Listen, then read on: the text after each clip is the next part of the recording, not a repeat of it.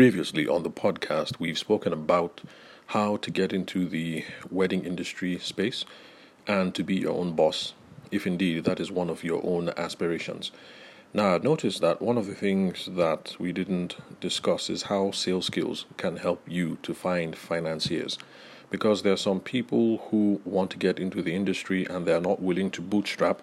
Because how I did it and a couple of other people did it was the bootstrapping method so you have some coins here and there, you save up, you buy your first camera, like I did.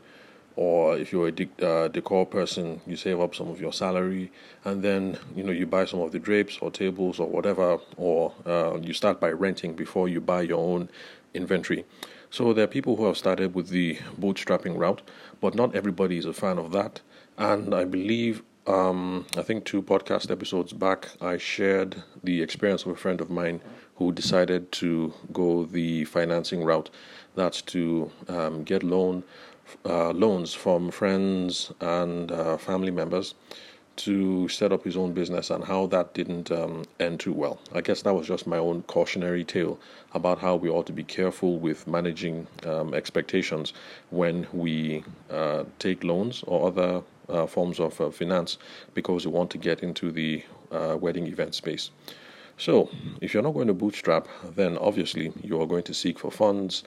And um, since the uh, previous episodes, so excuse me, sorry about that. I have a cold again, as usual. That's one of the downsides of um, having kids because they run off to school, they play with other kids, they get a cold, they come home, and then they give the cold to you. Anyway, which is not to say that if you don't have kids right now, you shouldn't look forward to it. It's fun and just part of the adventures of being a parent. Okay, so previous episodes we looked at um, setting the right expectations, and that is exactly how sales skills are going to come in handy. Because if you remember correctly, if you've been listening for a while, the right expectations to um, set or to glean when you're talking with your investors, your potential investors, are to figure out what the total amount is, to figure out what the purpose um, of the uh, the purpose of the payment is, like what's the money going to be used for, because um, if your investors want you to get into the wedding space, but they think that wedding photography is going to be a much more um, profitable venture, and they think that that's what they're dropping money from, uh, sorry, dropping money for, then um, we can expect that they're, we can reasonably expect that they're going to be uh, surprised and maybe angry if they find out that you took those funds and you decide to change your mind last minute and become a wedding decor person instead or a videographer. That's one of the things that is going to cause a tiff between you and your uh, financiers. So, the amount, the purpose, what we're going to use that money for, the tenor or the payment period. Are you guys going to pay back after six months, one year, three years, five years, ten years? And then the whole thing about interest. Even if you don't discuss interest, um, it's reasonable to expect that if your, except if it's your mom or your dad giving you the money, it's reasonable to expect that your cousins, your aunties, your uncles are probably expecting a little bit of kickback. So if they drop, uh, you know, 2M for you and you pay back after a year, you know, you'll be on you know, probably expecting something, 1.5 or whatever. Anyway, but bottom line is have those conversations and don't just leave it on that um, fuzzy level of, okay, I'm handing you this 1 million, uh, make sure you do me well and bring something back in return. You have to be very clear on what that um, something in return is, even if you don't get to a specific figure, because after all, you're speaking to friends, family, and associates. You need to have a rough uh, ballpark. All right, so this is how sales skills are going to come in handy in the whole um, in this whole thing. Now, if you've been listening to the podcast for a while, you remember that we've been going on and on about qualifications and discovery. Now, the idea behind uh, behind qualifications is to uh, make sure that you're speaking to the right person and there's a need and both our expectations match. And discovery is all about getting into the root of the problem to find basically what's at the bottom of everybody's um, heart, you know, that key thing um, that they're going for. Now, if we go through qualification and discovery processes, then we're going to arrive at the core root of what everybody's expectation is.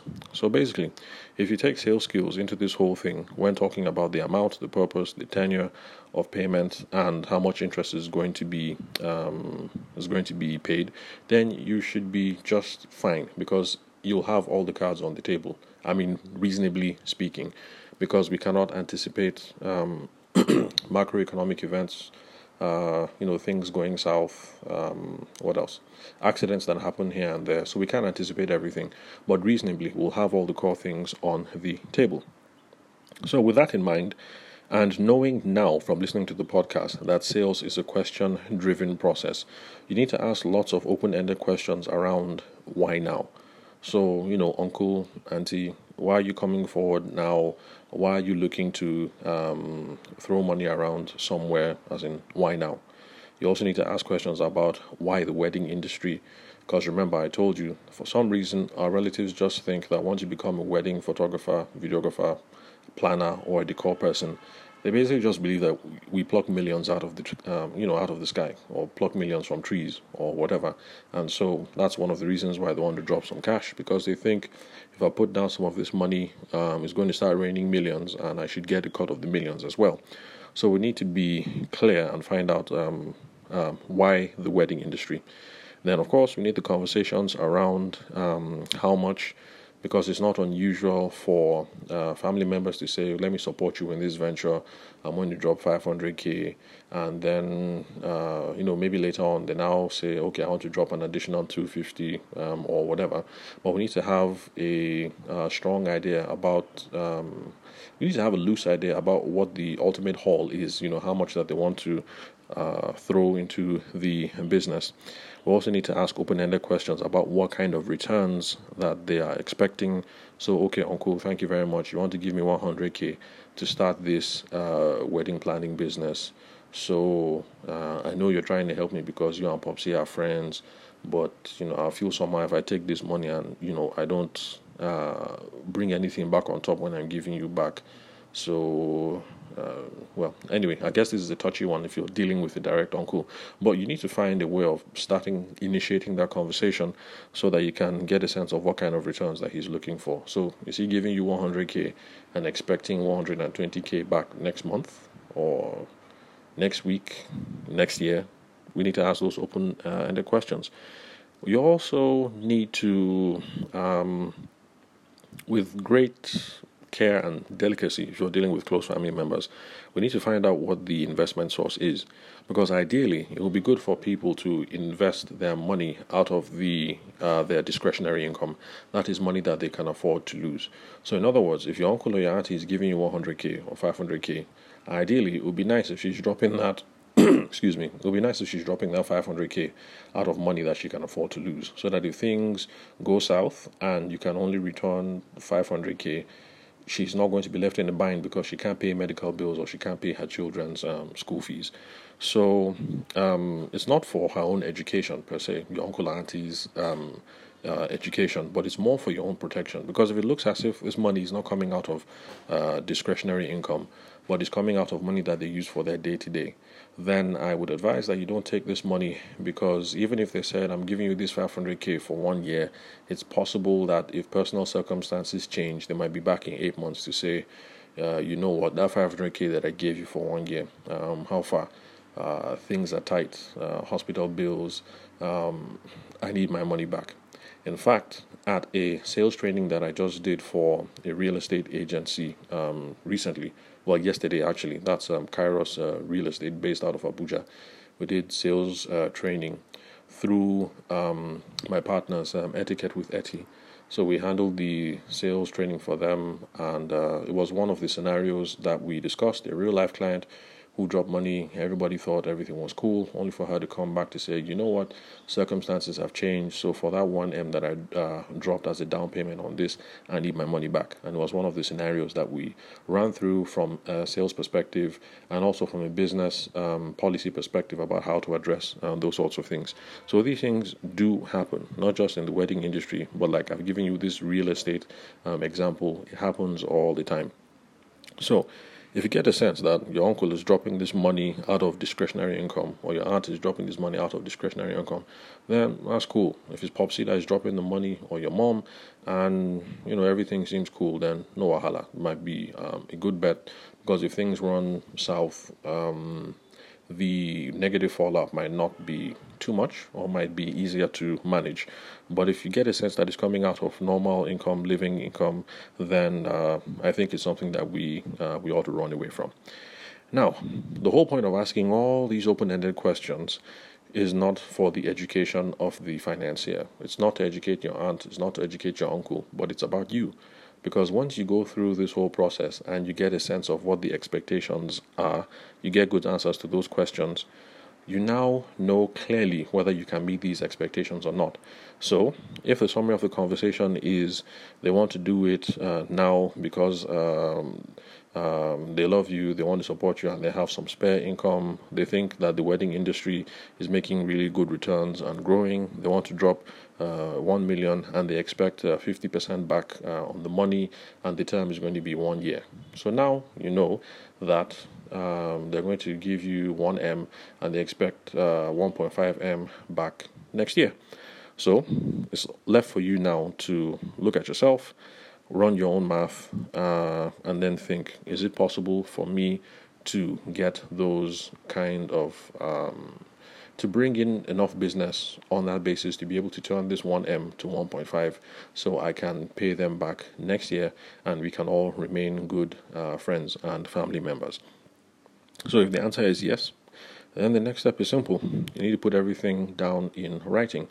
Not necessarily because it's going to form as a binding contract, but because once it's in writing, there's something you can refer to about the expectations and the terms on which you guys entered into this um, agreement. That's really important. And then the final thing, you have to come up with a sales and marketing plan.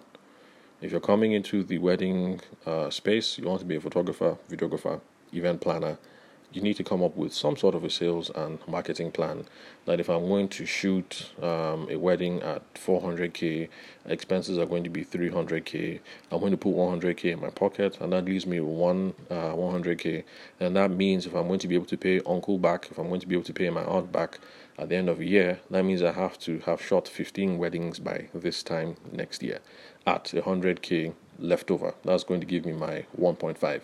So you need to sit down and come up with that plan. So I know that it's going to have to be 15 weddings uh, with um, 100k on top after I've paid all the expenses for the books, for the frames, for the second shooter, transportation, credit, internet, everything, and then I put 100k in my own pocket for profit, and there's a 100 that is um, left over. Oh yeah, of course, um, your taxes, because AMAC will come to harass you. That's the Abuja Municipal Council. For those of us who are Abuja based, in Lagos, you're going to have the uh, local authorities that will come harass you as well. And then, apart from that, you are expected to fulfill your responsibilities to the um, federal in, um, federal Inland Revenue Service, the IRS, FIRS or the um, Lagos Inland Revenue Service if you are based out of um, Lagos. So we have to meet our tax obligations as well. So yeah, you're gonna have to come up with that plan. I'm gonna have to shoot um, 15 weddings, and then you also have to ask yourself the hard question: Where am I going to find these brides and grooms so that I can cover their weddings? So you see now that even if um, you want to bootstrap because you think it's going to make your life a whole lot more easier because you don't have to um so yeah you don't want to bootstrap because you think um, running around and getting financiers is going to help you run away from the sales question sorry sales equation. You see that you come right back to it at the end of the day. You need the sales skills to be able to figure out whether you can enter into this um, loan this finance um, arrangement with this uh, financier that you're speaking to. And then you'll find out that to get out of it, you still have to use sales skills and come out of it at the end of the day because you need a sales and marketing plan to find those brides and grooms, those clients that you're going to have to service to be able to get the profits in the first place. so, whether we like it or not, we're not running away from the sales question. Whether we decide to bootstrap or whether we decide to use financiers. The only difference is those of us who decide to bootstrap, we just go head on and face that um, sales question a whole lot easier than those of you who seek um, financing. But seeking financing is a valuable option, and I think that this is a rough and ready way that you can get um, into these sorts of arrangements if you are seeking finance. So, thank you very much. so, thank you very much for listening to the sales for the wedding, sorry, sales for the Nigerian wedding industry podcast. I'm your host, Abuja based sales consultant and event media professional, Tabishima Ayede. Thank you very much for your time and attention. I'll catch you guys at the next recording.